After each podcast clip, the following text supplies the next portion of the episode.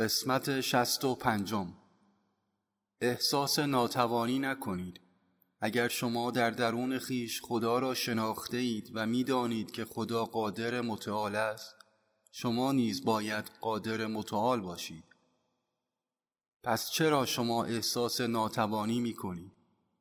من همان یکتای ازل باقی میمانم و در همه هستم. بنابراین همه شما خدا هستید. در حالی که شما احساس ناتوانی می کنید چرا چنین است؟ زیرا نوعی هجاب وجود دارد که بین شما و خدا قرار دارد. شما خود هجاب هستید و برای شما امکان ندارد که آن را از میان بردارید. چشمان شما خیلی کوچکند می توانند منظری وسیع و تمام اشیاء واقع در آن را ببینند.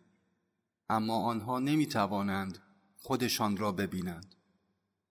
برای اینکه خودشان را ببینند یک آینه لازم است. بنابراین وقتی آینه فیض من نزول کند بلافاصله هستی حقیقی خودتان آشکار می گردد. شما باید خود را کاملا در اقیانوس عشق من غرق کنید تا فیض مرا در آنجا بیابید.